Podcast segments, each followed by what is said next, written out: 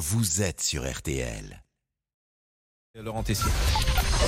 13h, 14h30. Les auditeurs ont la parole sur RTL. C'est l'heure du débrief de l'émission par Laurent Tessier. Vous êtes très nombreux depuis hier à réagir à l'attaque au couteau à Annecy qui a frappé six personnes, quatre jeunes enfants de 22 mois à 3 ans blessés, deux adultes également. Et face à l'assaillant, un homme avec son sac à dos s'est interposé. Henri, 24 ans, un grand courage. Sans lui, le bilan aurait sans doute été encore plus lourd. Henri était l'invité de RTL Midi. En traversant le parc, j'ai vu l'attaque. Au début, j'ai cru à un vol à l'arraché et j'ai très vite compris ensuite qu'il s'agissait d'une véritable attaque au couteau et j'ai vraiment réagi instinctivement. J'ai pas réfléchi. J'ai agi comme, euh, comme tout Français doit agir c'est-à-dire euh, c'est intolérable de laisser un, assaillant attaquer des êtres faibles et sans défense. Et, donc j'ai essayé tant bien que mal avec ce que j'avais, c'est-à-dire mon sac à dos, de m'interposer, de, porter des coups qui, n'ont pas fonctionné.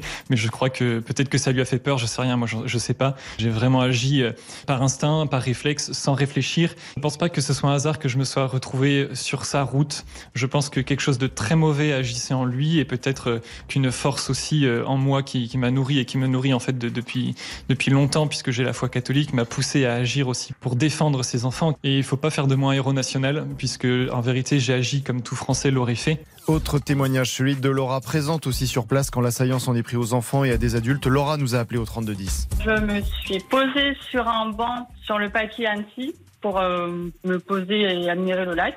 Et euh, donc je suis arrivée vers 9h45. Euh, J'étais au téléphone quand euh, j'ai vu euh, trois motos de police qui sont passées juste à côté de moi. Donc ils ont euh, jeté les motos au sol. Et en même temps que les policiers sont descendus des motos, donc bah, l'assaillant a eu le temps de mettre un coup de couteau à la victime.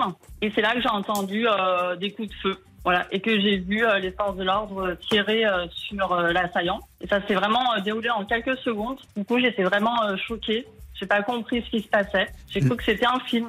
L'assaillant syrien est né en 1991. Il a vécu pendant 10 ans en Suède. Une demande d'asile avait été faite en France le 28 novembre. Demande refusée dimanche dernier, le 4 juin, quelques jours avant l'attaque.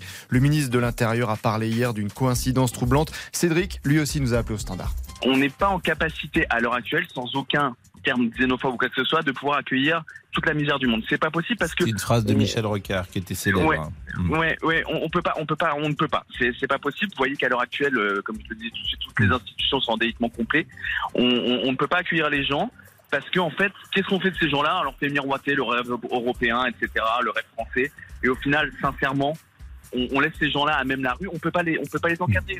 Débrief évidemment particulier aujourd'hui. On pense fort à ces enfants, ces adultes blessés. On pense à leurs familles et à tous ceux qui ont assisté à cette scène d'horreur.